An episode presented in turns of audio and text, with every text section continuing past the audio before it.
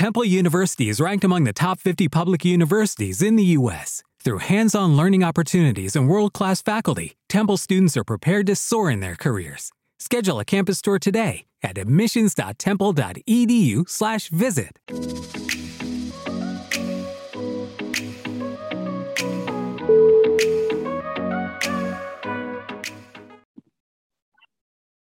We're back to the Neil Haley Show here on the Total Celebrity segment, and I am excited about my guest today for both TV and radio, Mr. Wonderful Kevin O'Leary from CNBC's, and I'm really excited about ta- talking about Money Court and also Shark Tank. Kevin, thanks for stopping by. How are you?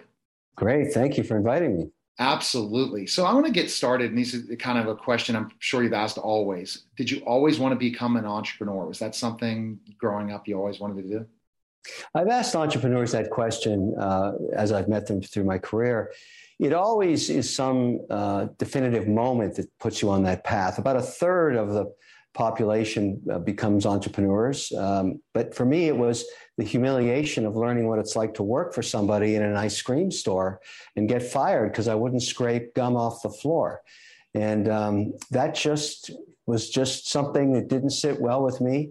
And uh, I have to thank that woman. She owned that ice cream store. I was in, you know, high school at the time, working there because I was interested in the girl working in the shoe store beside it. And it was just one of those moments of humiliation. I realized there's two kinds of people in the world: those that you know own the store, and those that scrape the gum off the floor. And you have to kind of decide what, what you want to be and do. And I'm not dissing anybody that wants to have a career, right. you know, in a corporate ladder, but it's just I can't do it and I never worked for anybody again. After that, so you just made that decision. How old were you when you made that decision? I think I was 16. 16. So what what was next for you when you said I'm not going to work for anybody? I'm going to I'm going to I wanted this. to be a guitarist and a photographer and my stepfather said you'll starve to death, you're not good enough. Um, I went to college and I took psychology and environmental studies, and he said, You're still going to starve to death.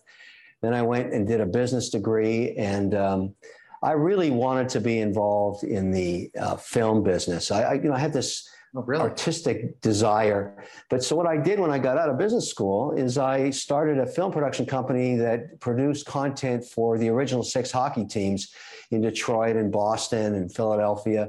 And um, that was quite successful. And that was my first journey into entrepreneurship.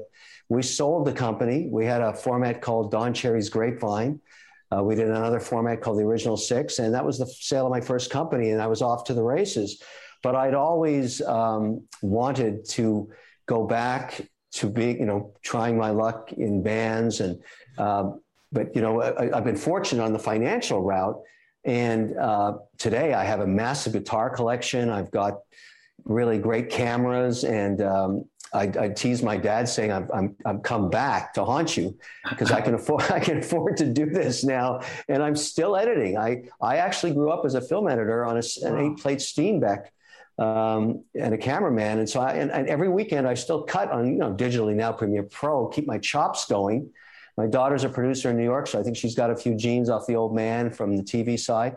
But I, I've always thought that yin and yang in business is great um, it helps you solve problems, you know, arts and the, the, chaos of it and the discipline of business.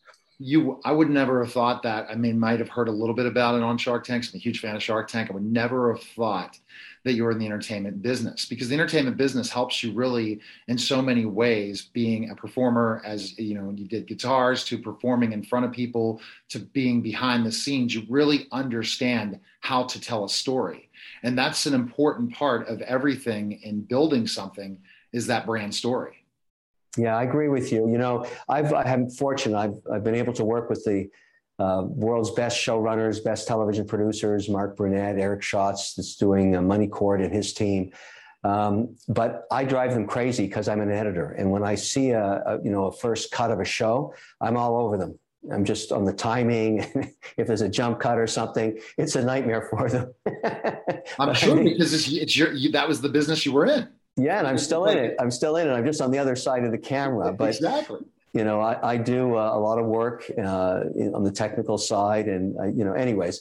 But in, in Money Court, um, you know, getting back to that, uh, th- that really sprung from my interest, you know, I have a portfolio now of 34 plus companies. And in America, we've got 65% of our jobs are created by small businesses. And a lot of those were started by families. And so right. what you find out, you know, money court's not like the other judge shows where there's a cat screaming in the neighborhood and right. people are upset and they, they go into small claims court. These are real litigations. This is real money. These are real people suing each other. And the reason they're on money court is they know we've got a logjam in our courts because of the pandemic and they need yeah. arbitration. They want to settle it and they want to move on. And as one litigant said to me, I don't really like you, Mr. Wonderful, but I trust you. And I'd rather be trusted than liked or win a popularity contest. That's an interesting dichotomy.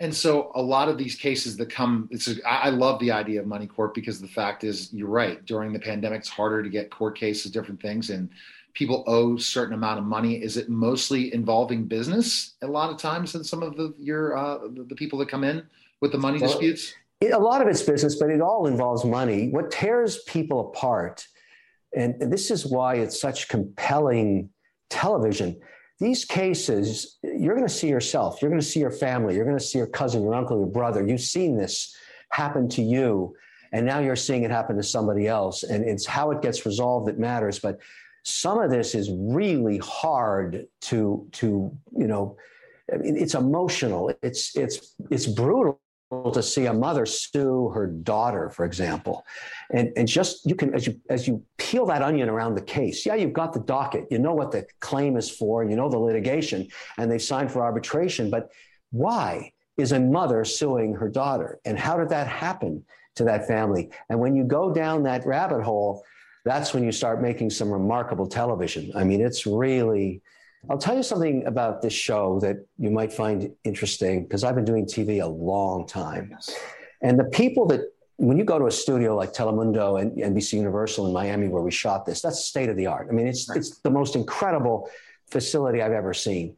And maybe we had 100 people on the set the sound people, the lighting people, the gaffers, the cameraman, you know, the, the, the makeup people, the caterers, they're all there. Yeah. And these people are pros. They don't watch TV, they make TV. Right. And so they're, they're jaundiced. They've done this before. Exactly.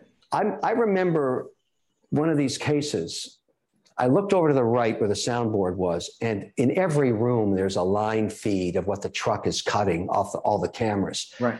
And there was the entire technical staff glued to the monitor, watching this, this incredible story of this family ripping itself to pieces. And when the break hit, uh, the woman who did my makeup came over to me and said, I don't agree with you at all. I don't agree with what you're doing here. I think you didn't give the daughter enough money. And she was totally engaged. That's when I knew we had a hit. Because when the, t- the staff are watching TV, when they're supposed to be making TV, you got to hit. Right. That's what I think. And that's in telling a story. And so the mindset of the story, what is that ultimate goal of Money Court? What do you want to show uh, the viewers that really can understand. I, I, want I want to settle. I want to you know I have a federal judge in Adiposo who's seen a lot from the bench, a real federal judge and a real trial attorney in Katie Phang. and they give me all the legal attributes of the contracts involved, what the law says, but ultimately the decision is mine. And I always try and resolve for the business because you think about a business, a family business, like the case you're going to see tonight, which is a crazy case this is most people think, oh, you're going to court because your business is failing and you're suing. Right. How about a case where you're so successful, you're making so much money that the partners sue each other because they don't agree on the direction of making even more money. Oh. I've never seen anything crazier than that. And I sat there listening to this saying, this is insane. You guys have an incredible business. You're making a fortune on free cash flow and you're suing each other? Exactly. And, and they were. And it was, a, as you will see tonight, it's an amazing outcome. And I think people are really going to get engaged in, in watching these cases get arbitrated. What have you learned about the law being part of this? The law is interpreted by lawyers and by judges and by people. And it doesn't always resolve itself to optimize for an economic outcome. And so I think what's great about Money Court is I know money and I know business and I know people. And you know, I try and solve for yes, I'll listen to the law, but ultimately, if it's not going to save the business, I will. I'll make the decision that's right to save the business because the business has more than just the owners. It's got the customers, it's got the employees, it's got the legacy of the value they've created around their brand. Why would I want to see that destroyed? And I think that's what's unique about Money Court. Yes, it's a, a legal platform, but ultimately, it's my decision. So these decisions weigh heavily on me and I want to make sure I get it right, particularly when a family is ripping itself to pieces. I have to ask you a question about Mr. Wonderful. I'm a legitimate six foot 10 former professional wrestler. So I we I'd gone in the entrepreneur route, but I was a pro wrestler, college basketball player. You know, I'm an intimidated guy at times, right? Is the how did you get the name Mr. Wonderful and how much is it really Kevin O'Leary and how much is it a little bit of a gimmick? I'll tell you where, where, this stems from. When I was 14 years old, my mother said something to me that I never listened to then, but later in life, it became very, very relevant. That's what happens in life a lot. If you park it in your brain, sometimes it becomes useful, sometimes not. She said to me, Kevin, if you always tell the truth, you'll never have to remember what you said. And I said, bah, what does that mean? She said, think about it you're going to be thinking one day to lie to somebody and you don't have to you can just tell them the truth. But the, the thing about the truth is not everybody wants to hear it. No, and so so you know my role on shark tank is is i'm the shark that tells you the truth even if it's not what you want to hear because the real world is going to come and bite your hidey anyways.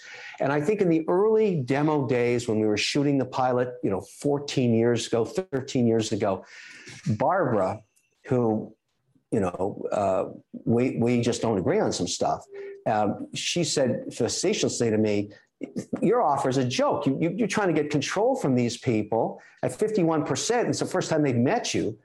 Aren't you just Mr. Wonderful? We think that's when it started. And I thought, yes, I am Mr. Wonderful, Barbara, because I tell the truth and you don't.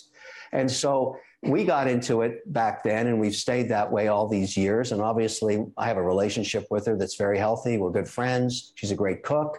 I can cook too. We often meet up in New York and you know prepare a big meal. I love that. And the only reason she gets anywhere and makes it to Shark Tank on time is I buy her a new broom every year. See what I think that helps you is being in the entertainment industry before being on Shark Tank. Some of them were, some of them weren't, and you really bring that that really bring a different side, especially when you see someone pitch something and then bam, you hit them with the truth which is important. Yeah, and I, I, think it's unfair to call me the mean shark. I just tell the truth, and I mean, if you can't no. handle it, don't worry, it's going to catch up with you anyways. I don't. I don't think you really, are. That really is important for Money Court. And what we found in the casting to get these cases to actually sign these contracts is many people in America don't actually like me that much, but they trust me. And I'd rather be trusted than win a popularity contest. That was a great honor for me to hear that from people saying, look, we don't have to be friends, but I'll listen to what you do in terms of adjudicating my case or you know going through arbitration with you. And when we did the post analysis in other words interviewed the exit people after they settled after they heard my verdict 90% of them were happy with the outcome. So I'm, I'm taking a lot of pride in that. And i think this show will have a lot of legs because there's countless cases in america right. now. Countless. And i think we're, we're going to get a lot of them on money court and it's t- too bad sometimes the businesses are really not at fault. Sometimes they are at fault and that's where kevin will rule. Uh, i have one industry question another industry and it's really becoming a big big industry right now and i want to get your take. And that's the space race with the space industry. It's becoming huge on clubhouse. It's becoming everyone wants to get to space. What are your thoughts in the space race? I've had a, the opportunity to actually go and see Branson's facility. I've, I've had a chance to work with him on social media and see his uh, actual capsule that he flew in. Uh, I wouldn't do it, but he's a, a, an adventurous soul, and I get it. I, I, think this is going to be a good business. I really do. Not just from the, uh, the, the human perspective of the interest of seeing space. Everybody wants to see it and feel weightlessness. It's just it's just human interest in being explorers, and I think they will commercialize that. But I'm more interested in being able to fly to London in an hour because I spend a lot of my time in Dubai or Saudi Arabia or the Middle East or in Switzerland. And I have to fly there six and seven hours. And some of this technology that's being advanced is for that suborbital travel that I can go from New York to London in one hour and five minutes. Imagine I can go there, do a meeting, and fly back for dinner. That that's you know we had that way back on this you know in two and a half hours with uh, you know in, in the very first supersonic planes that were commercial, but that I flew those and they were terrible. They were tiny little yeah, you know, exactly. things with really noisy and but still you got there quickly. Um, but I, I, think this technology is going to spawn all kinds of industries and be good for investors. And then at one point you'll have businesses in space. That's coming, I'm sure. Yes, absolutely. I mean, there's so much opportunity and, all this technology that's advancing so quickly, even what we're using right now to talk to each other has changed business forever. And it's changed the, the profile of what I do. And, and you see it in the money court, all of the technology that we use to make the show during the middle of COVID, but also all the people that brought their businesses and their litigation. There was so much tech involved. People have just embraced this and it becomes part of the economy and part of the way people run businesses. All right. So the best place again, Wednesday nights, at 10 p.m. Eastern, Money Court on CNBC. Cannot wait to watch it. Kevin, you were you're definitely a great interview, man. Just so humble in so many ways, and I would never have thought that from the show. So I appreciate the time, and I have a different opinion, even though I love when you tell people straight, but hey, you got to do that, especially when you are the expert when it comes to as an entrepreneur. So uh, thanks for stopping by. I appreciate no, it. Thank you. And tonight's case is going to make some people absolutely go nuts. That's what you, you, you ain't seen nothing like this. Enjoy the show. All right. Thanks, Kevin. Take care. Bye bye. All right. You're listening and watching the Neil Haley Show. And we'll be back in just a moment. Celebrity Slots. Free spin. Free to play mobile social slot games in the likeness of your favorite celebrities making money. Spin to win celebrity experiences through sweepstakes. Free to download, free to play. Yeah, baby. What are you waiting for? Win meet and greets, celebrity merchandise, gift cards, and more. Download Celebrity Slots today. Hi, everyone, and welcome to the COVID 19 vaccine show. And I'm excited to welcome the program, Dr. Mark Hayden. Dr. Mark, what's going on, man? You know, uh, we just seem like that this COVID thing's not going away, and you're starting to see what you predicted before September, October. They're concerned for another spike. You know, it, it, it's uh, first of all, let me say it's wonderful to be alive.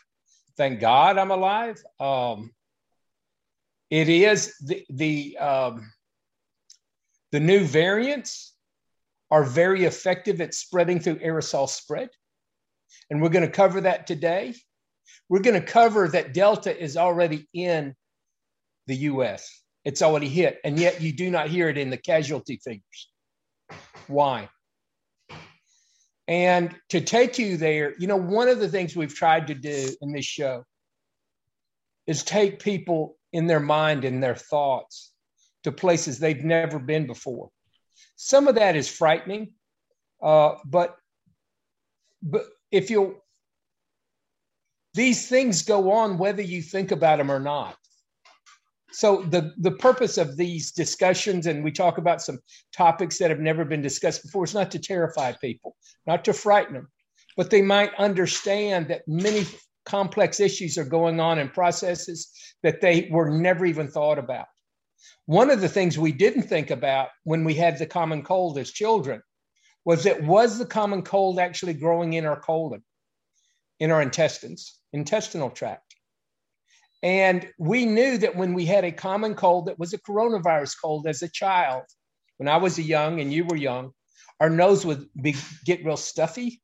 Right. And our nose would run and it would we would blow mucus and it was gross and hopefully our parents were around and give us a hug and you had a mom and mom took care of you. Uh, but we knew that we didn't have any gi symptoms. We didn't vomit from it. We didn't have diarrhea. So we did not think that the coronavirus was actually affecting our intestines. We didn't think that we had an intestinal process for coronavirus because we weren't puking up. We weren't having massive diarrhea we weren't having any GI symptoms. And so we said to ourselves, it's this this cold has got my nose clogged up because your nose was clogged up and it was runny.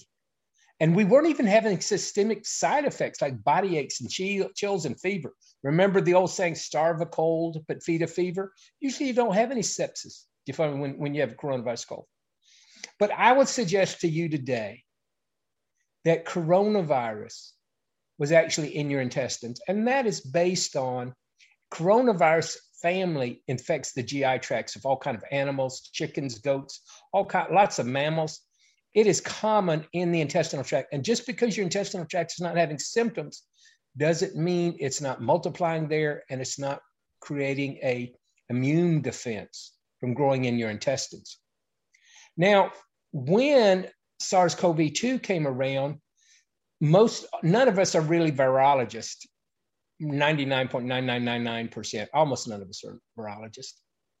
And one of the things that we came across was hey, guess what? This is something that's going to get in your lungs and it's going to choke you out.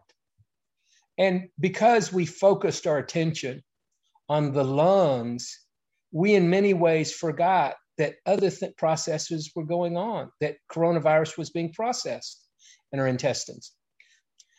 We even we heard about cases of diarrhea and vomiting, but those were in cases that were very symptomatic from the respiratory version. Those were cases that occurred not early in the stage of the cold, but l- late. Remember, coronavirus was taking like 17 days to kill people in the first wave. Exactly. Kind of a long time. It wasn't, it didn't kill you in three days, didn't kill you in four days. And usually the nausea, and vomiting, and diarrhea would only occur like seventh, eighth day after exposure. That was not early, that was a later event. And one of the things that was really strange is that uh, the people who were doing studies started noticing things that affected the intestinal tract, stomach acid like Prilosec or you know, proton pump inhibitors. I better not use Prilosec's name. Uh, and uh, and famotidine, which was a uh, anti-acid pill, but much milder, but actually was actually associated with survival, uh, different levels of survival. Proton pump inhibitors actually caused a decrease in survival, were associated with the decrease in survival. Uh, excuse me. And famotidine or Pepcid was associated with good good outcomes, higher survivals. And so one of the things that Trump did when he took when he got coronavirus was he had at least somebody actually they had very good he had a very good doctor who put him on Pepcid that wasn't approved by the CDC and wasn't approved by the CDC. Trump had several things that weren't approved by the CDC. But he's the president of the United States and he got the best well he got the he he got an outstanding physicians group of physicians working for him, and he did quite well. We also knew that people with intestinal tracts that were we knew that obesity was a, was very much associated with it. We also knew that old age had a very high risk.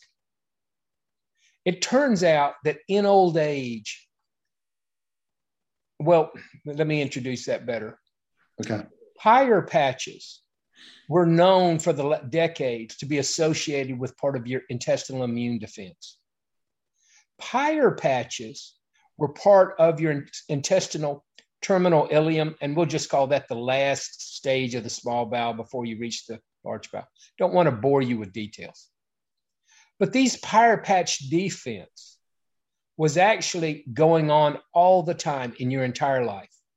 If you ask 99% of your neighbors, actually, if you ask almost every other human in the world, even somebody who's a virologist, what do Peyer patches have to do with your viral defense? Almost everyone in the world would say, I don't know, I've never heard of anything like that.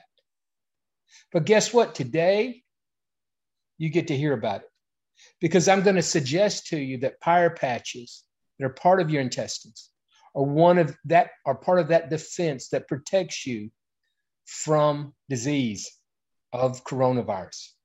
And the Peyer patch processing was part of the small bowel processing.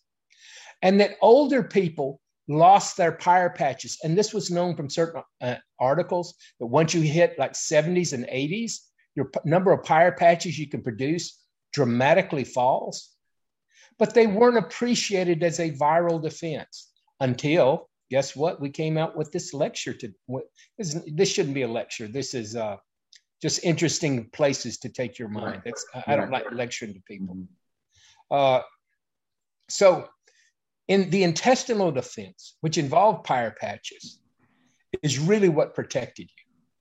And as I've said so many times in this, God looks out after you in ways that you can never imagine.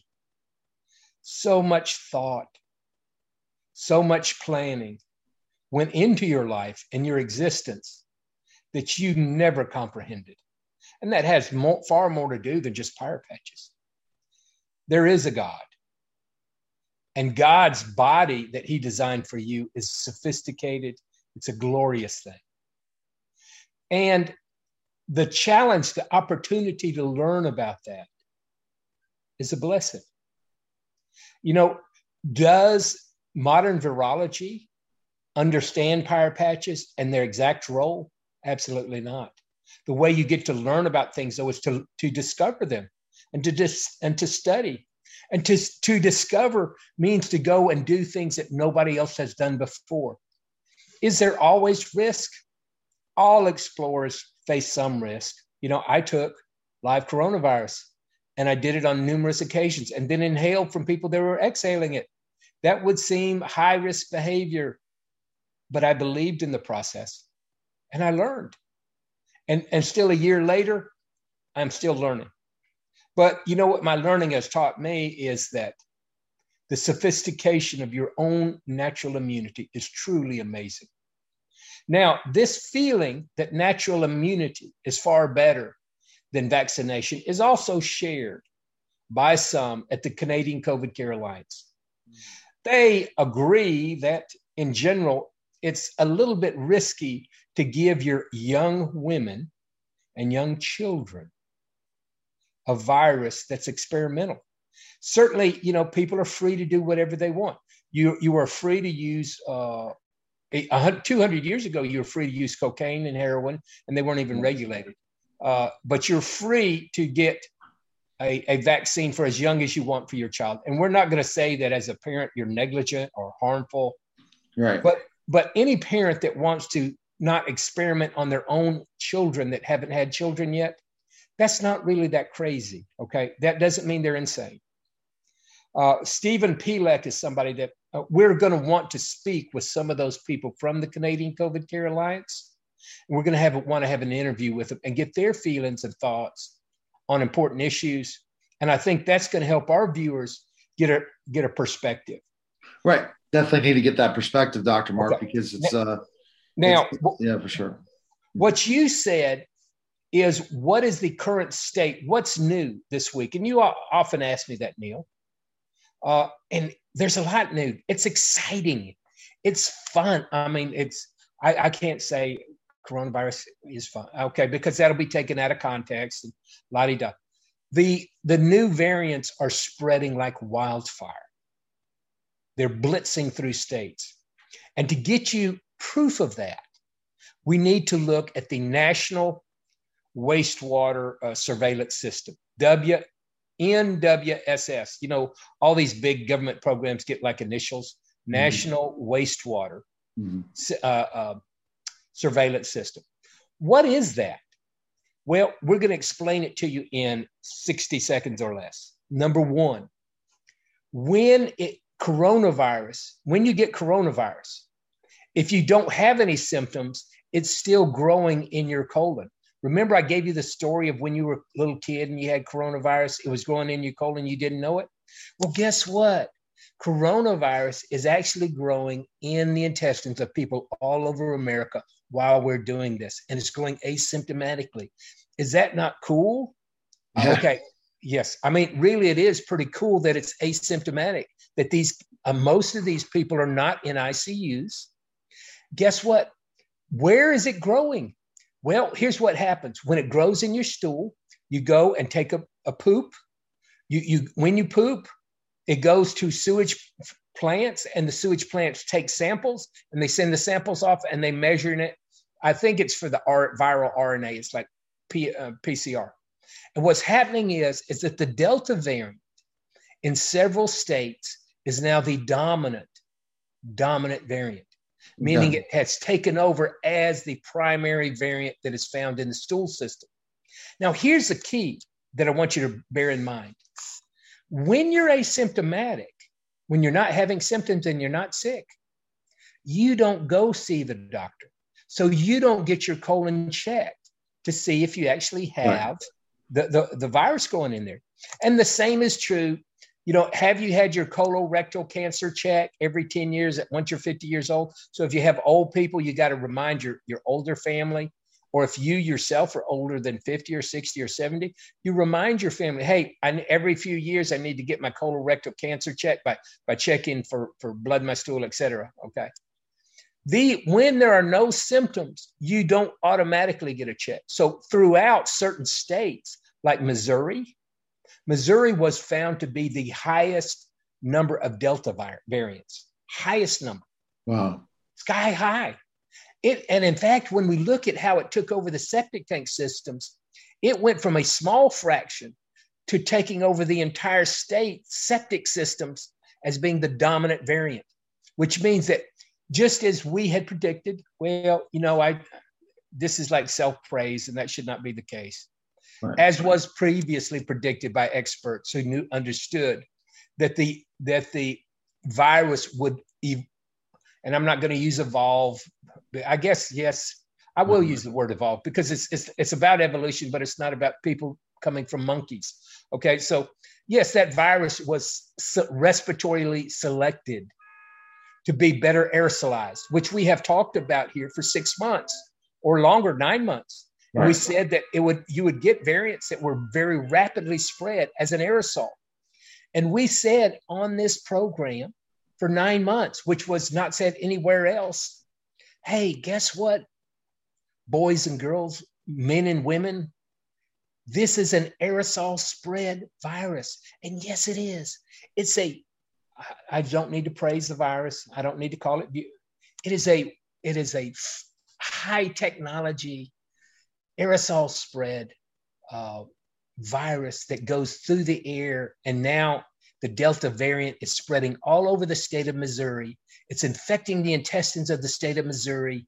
Those intestines are pooping it out and it's showing up all over the septic tank. How, how, did, how, did, how, did, how did they test that to know that? All, all, they do is they, they take out the stool samples and they send it off to be processed. And so when you look at some of these sites, and I'm going to take you right here, mm-hmm.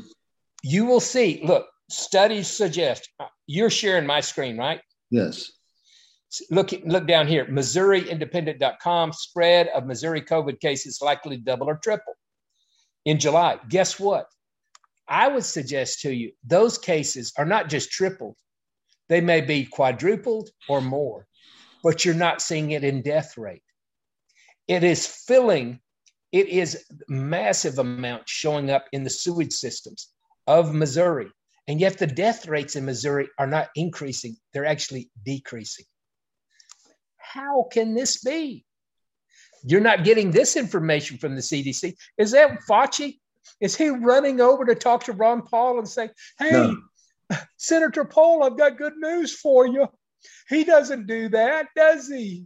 No, mm. how about all them people from the CDC? Are they holding up their little hands and say, "Oh my God, we have millions of intestines getting infected in Missouri, but our death rate is actually going down." So, what do you do in that situation? Then? What's what's next step then, if that's the okay, case? Let me tell you what's going to happen. First of all, I have had very little praise for well, well, I hadn't praised the CDC that much.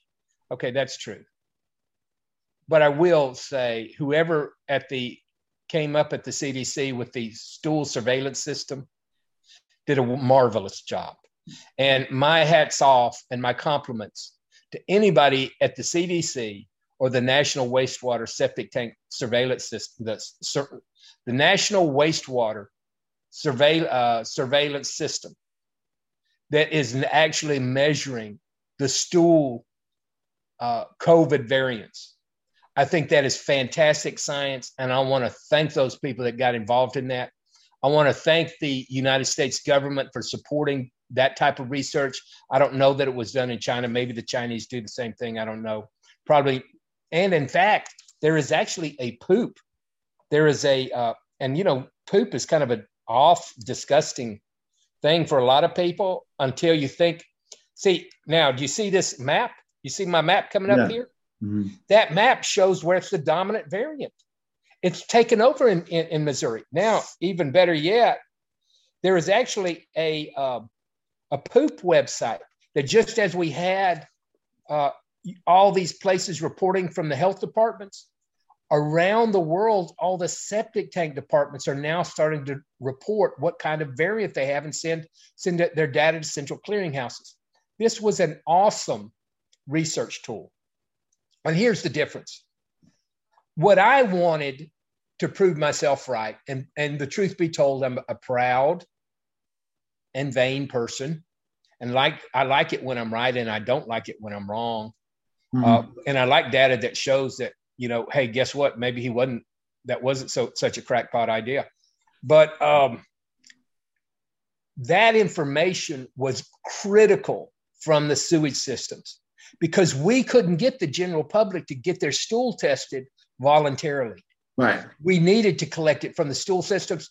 And when you collect it from the stool systems, it shows the people that have symptoms as well as don't have symptoms.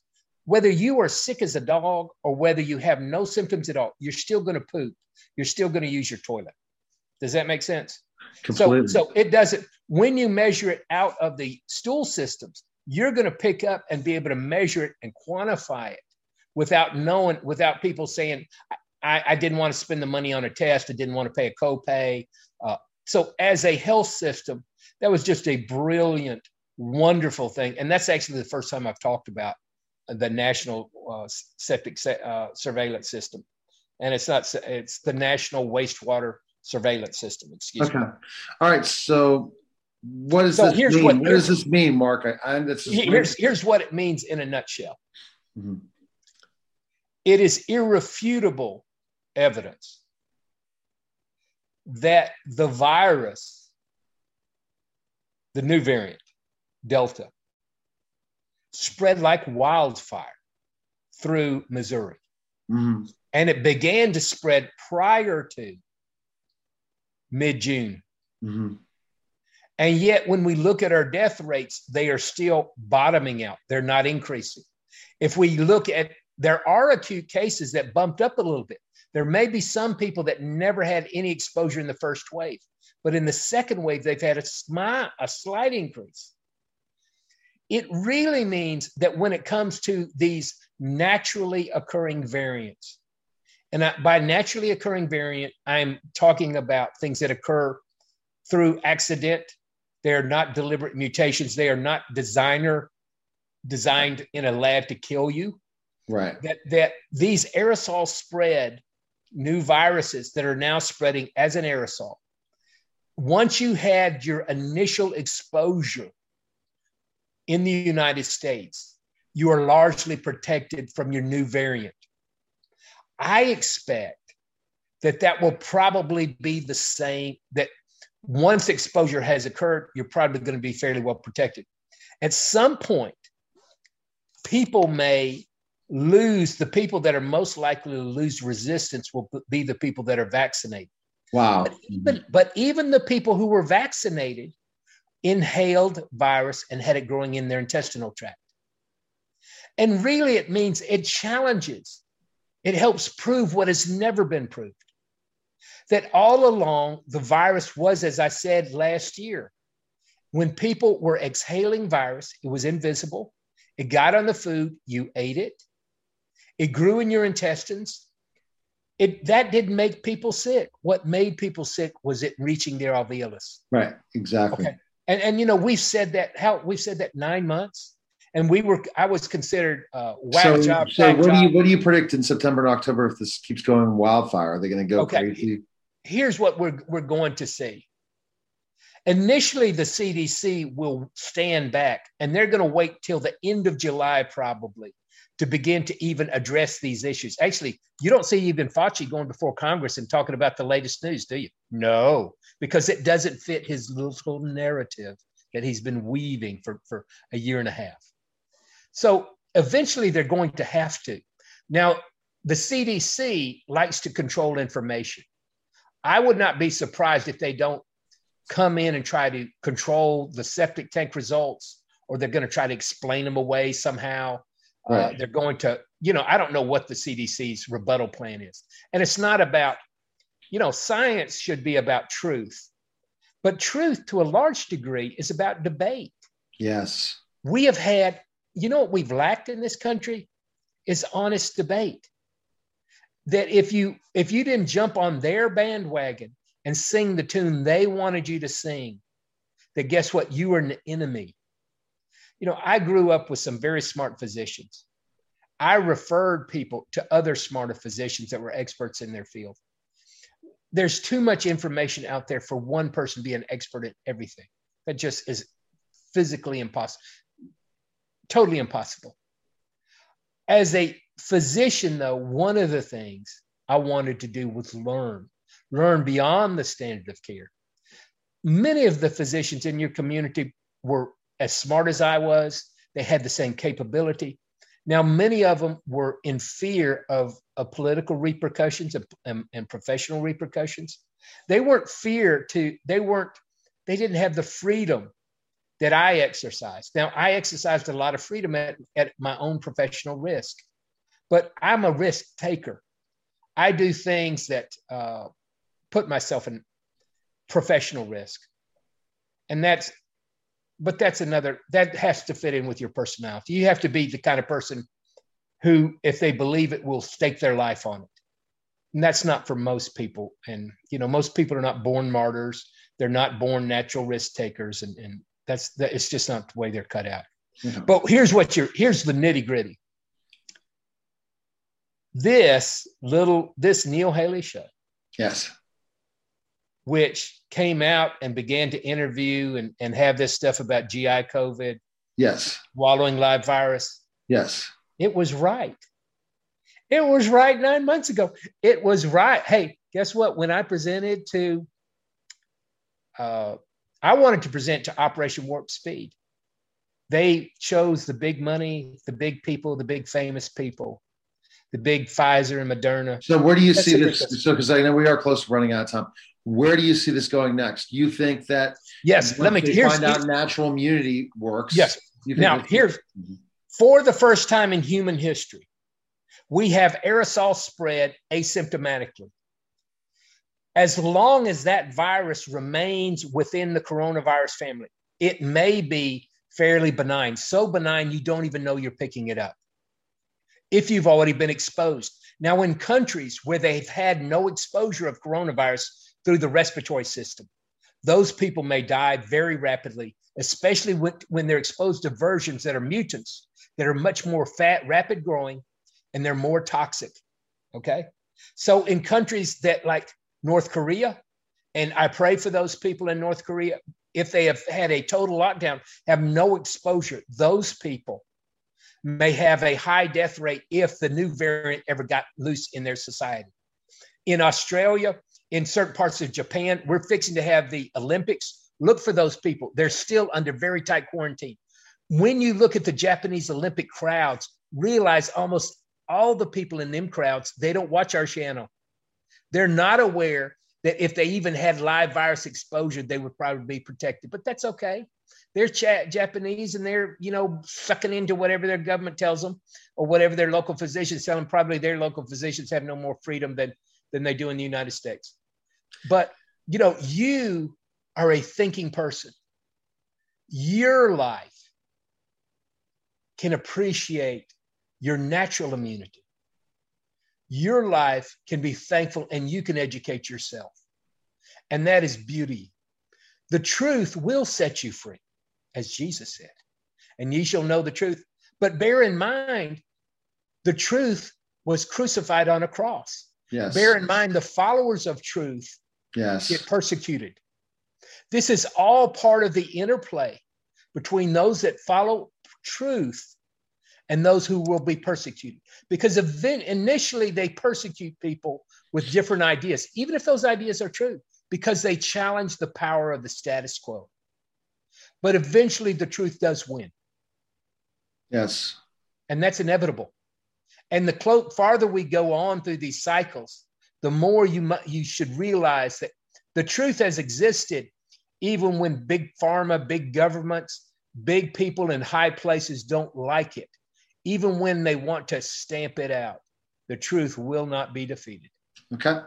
And hey, Well- look, you have remember count your days, make your days count, and uh, remember in the wastewater of Missouri, it has spread like wildfire. Either we're going to have an incredibly high number of deaths, or it's conti- the death rate will continue to bottom out. And if it bottoms out, how come Fauci ain't up there explaining it away? I, I can hardly wait for Fauci. Come on now, come on. They're just saying they're saying the worst thing is if you don't get vaccinated now, Oh, you yeah. are you are putting And, Um, and, and remember what I told you in January?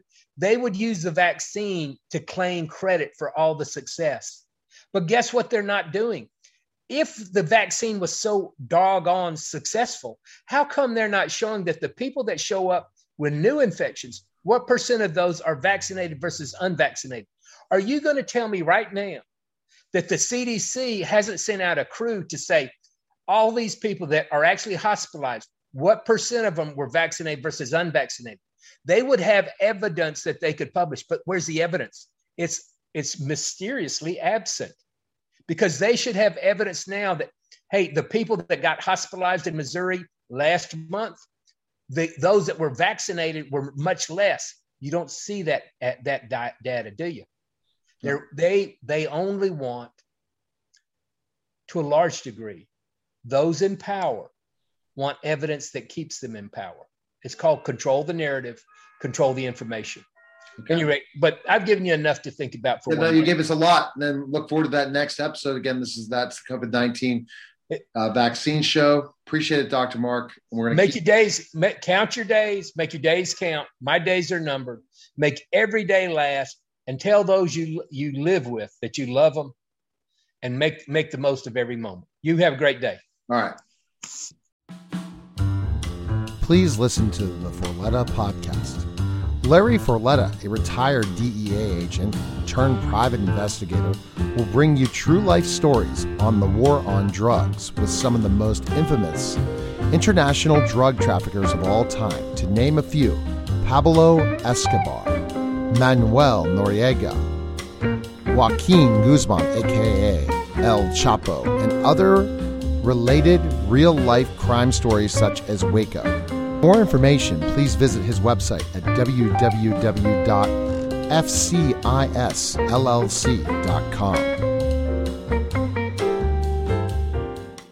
Hi, everyone, and welcome to the Light in the Morning podcast. I'm excited to welcome the program Margo Lenmark. Margo, how are you? I'm great, Neil. A little chilly. It's raining. Isn't this the strangest I- August ever? We've had more rain in August than I ever imagined, and especially in uh, Pittsburgh. It just seems like every day it rains. So uh, interesting. I know. Well, now we've got Fred and Grace coming our way. So Oh goodness! Well, that's you. So that means there's more rain. So I guess the uh, the gods are not happy with us right now. I could say with all the things from COVID to Afghanistan, all that. All right. So let's go to the next chapter we're going to discuss today. Yes. All right. So the next chapter, it, it's called A Message in the Casket, and it's because the message I got from this guy was literally left in the casket when I saw him. It's very interesting. Um, you know, this was, his name was Steve. He was my next door neighbor growing up, and we went to college together, so I knew him very, very well. And he was a really interesting character. Um, he ah, how do you describe him? He he was so electric.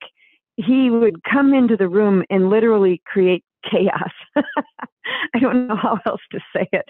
He was really fun, really lively, funny, but boy, he'd come bursting through the room and and when he did that, everything would change. He, he everything became he studied chemistry and everything became a chemical reaction when he walked in the room because he, he was just so unusually um, electrifying. I, I don't know how else to describe this guy. And so it, it's interesting that when he died, what I saw in him, you know, um, uh, I gave the eulogy for him over the phone. It wasn't COVID yet. Um, and we didn't have Zoom yet. Oh so what gosh. I did is I called the funeral home, and they put the phone up to the microphone in the room. and my brother, who was actually there at the funeral, said it was just like I was standing in front of the room. So it worked. And I, I gave this very moving eulogy and everything for him. And then after the funeral, my brother sent me a photograph of Steve in his casket with all the flowers around.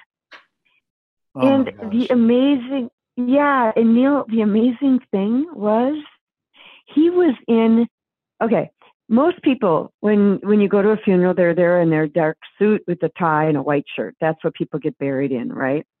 Well, not Steve. He was in a bright red Hawaiian shirt. oh my goodness. Yeah, and you know, it, it it gave me such a clear message about how we should just be ourselves. We should just totally be ourselves. When I saw that red Hawaiian shirt, I I just realized that we should all be so self-realized as to wear red Hawaiian shirt to our own funeral. You know, Steve was just there ready to go on to the next gig. He was gone. He was in his red shirt just showing off who he really was. and you know, we don't change when we die. We're the same person. We're the same spirit. And so it was so symbolic to me that just exactly how he was in life, there he was laying in death, right? Just bright, electrifying, just red, bright shirt, you, you know.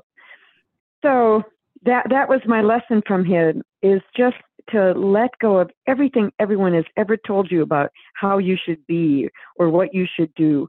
Just be yourself. Don't conform to anybody else's style or doctrine. Just live your truth in the way you were created. God created you for a reason and he created you exactly how he wanted you to be. And you know that's where we find our greatest joy is just in being ourselves, you know, and we're all different. So we should all just be the different snowflakes that we are. Yeah, and that's that's the key thing that you're talking about is be that, be who you are, be the person you're that God wants you to be. Don't be the person that somebody else wants you to be. Be who you are. Right. Right. And you know, we have such standards. We we we we compare ourselves to other people all the time. And you know, we're so competitive in this lifetime and we try to dress like the person that we admire and no, no, no. Just be yourself. You know, and the sooner we can learn that, it it's it's really we're going to have a much more fulfilling and more joyful life because you know, when you can just let down your guard, that's when you laugh, you enjoy your friends, you just don't care. I wish I wish we could all just take our mirrors and throw them away. just break them. Exactly. you know, so we can all just be who we feel we are inside, you know. You, you think that's the theme basically that we should take from today's episode? Yeah, well, you know, you know when somebody dies, it's the only time we truly reflect on just that person. You know, regardless of how we saw them in life, regardless of what we thought of them, and regardless of our relationship with them, our vision is clear once they leave their body. It's so interesting because when we're in the body, we're looking at what they wear, what they say, how they're acting. But when they don't have a body anymore, we see them for who they are. And there's a reason from that because we learn something from how they were in their life. It's their parting gift to us. Their entire life adds up to their moment of death that we see in their face at that point when they pass over. We talked about that before. And their essence at that moment is their gift to us because we learn something from who they are. And simultaneously, it's our opportunity to accept them and finally appreciate them and keep their essence alive within us. So that's how they become part of us. And that is the great gift of death.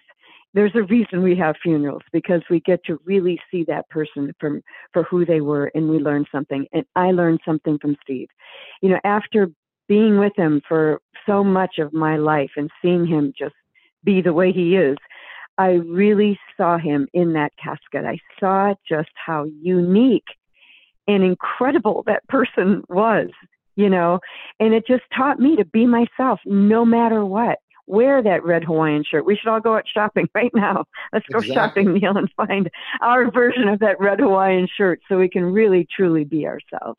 See, That I- is the I- message of this. And I think it's a great chapter. message because people always care what people think instead of live their life. Because if we wouldn't, the amount of time we focus in our mental capacities on things that are going to go wrong, the time we spend every day. And it's very interesting. Uh, I look at manifestation in so many aspects, and that if we're manifesting things that are going to go wrong, they are going to go wrong in our life. If we're manifesting things that are That's going to go right. going to go right, they're going to go right in our life. And it's hard because as human beings, we just feel that maybe God is supposed to give us this horrible life on earth. And that's not true. It- that is, go ahead. Right. No, that's exactly right. I'll give you another really interesting example. When I was managing this rock band, I remember I was in my real estate office and I had just had my last closing of the year. It was October. And at that time, we didn't have a winter season, so I wasn't going to make any more money until like May. It was gonna be a long time. I had to live on the money I just made. And my band, um, the band I was managing, was going on the road with the Counting Crows. So guess what I wanted to do? I wanted to jump in the, van with the band. I didn't want to sit there and what make cold calls in real estate. I mean, so here's what I did. I thought, okay, God, you created me this way. You're going to have to support me. I'm going to jump in that van with the band because that's who I truly am.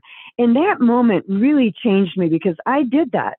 I, I, I had very little money and I had to worry about how I was going to eat for the next five months. But that wasn't me to sit and worry about it and to sit and make call, cold calls to people or something. I jumped in that van. And you know what?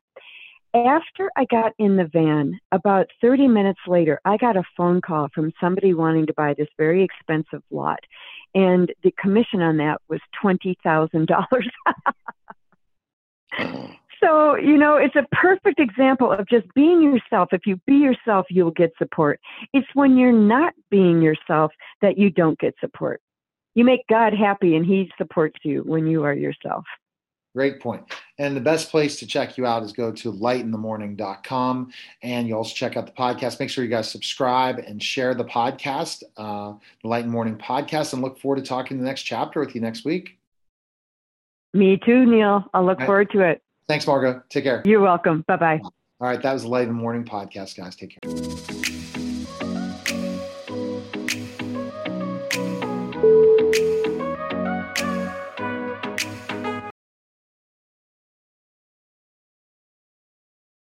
For the ones who work hard to ensure their crew can always go the extra mile, and the ones who get in early so everyone can go home on time, there's Grainger, offering professional grade supplies backed by product experts so you can quickly and easily find what you need. Plus, you can count on access to a committed team ready to go the extra mile for you. Call, clickgrainger.com, or just stop by. Grainger, for the ones who get it done.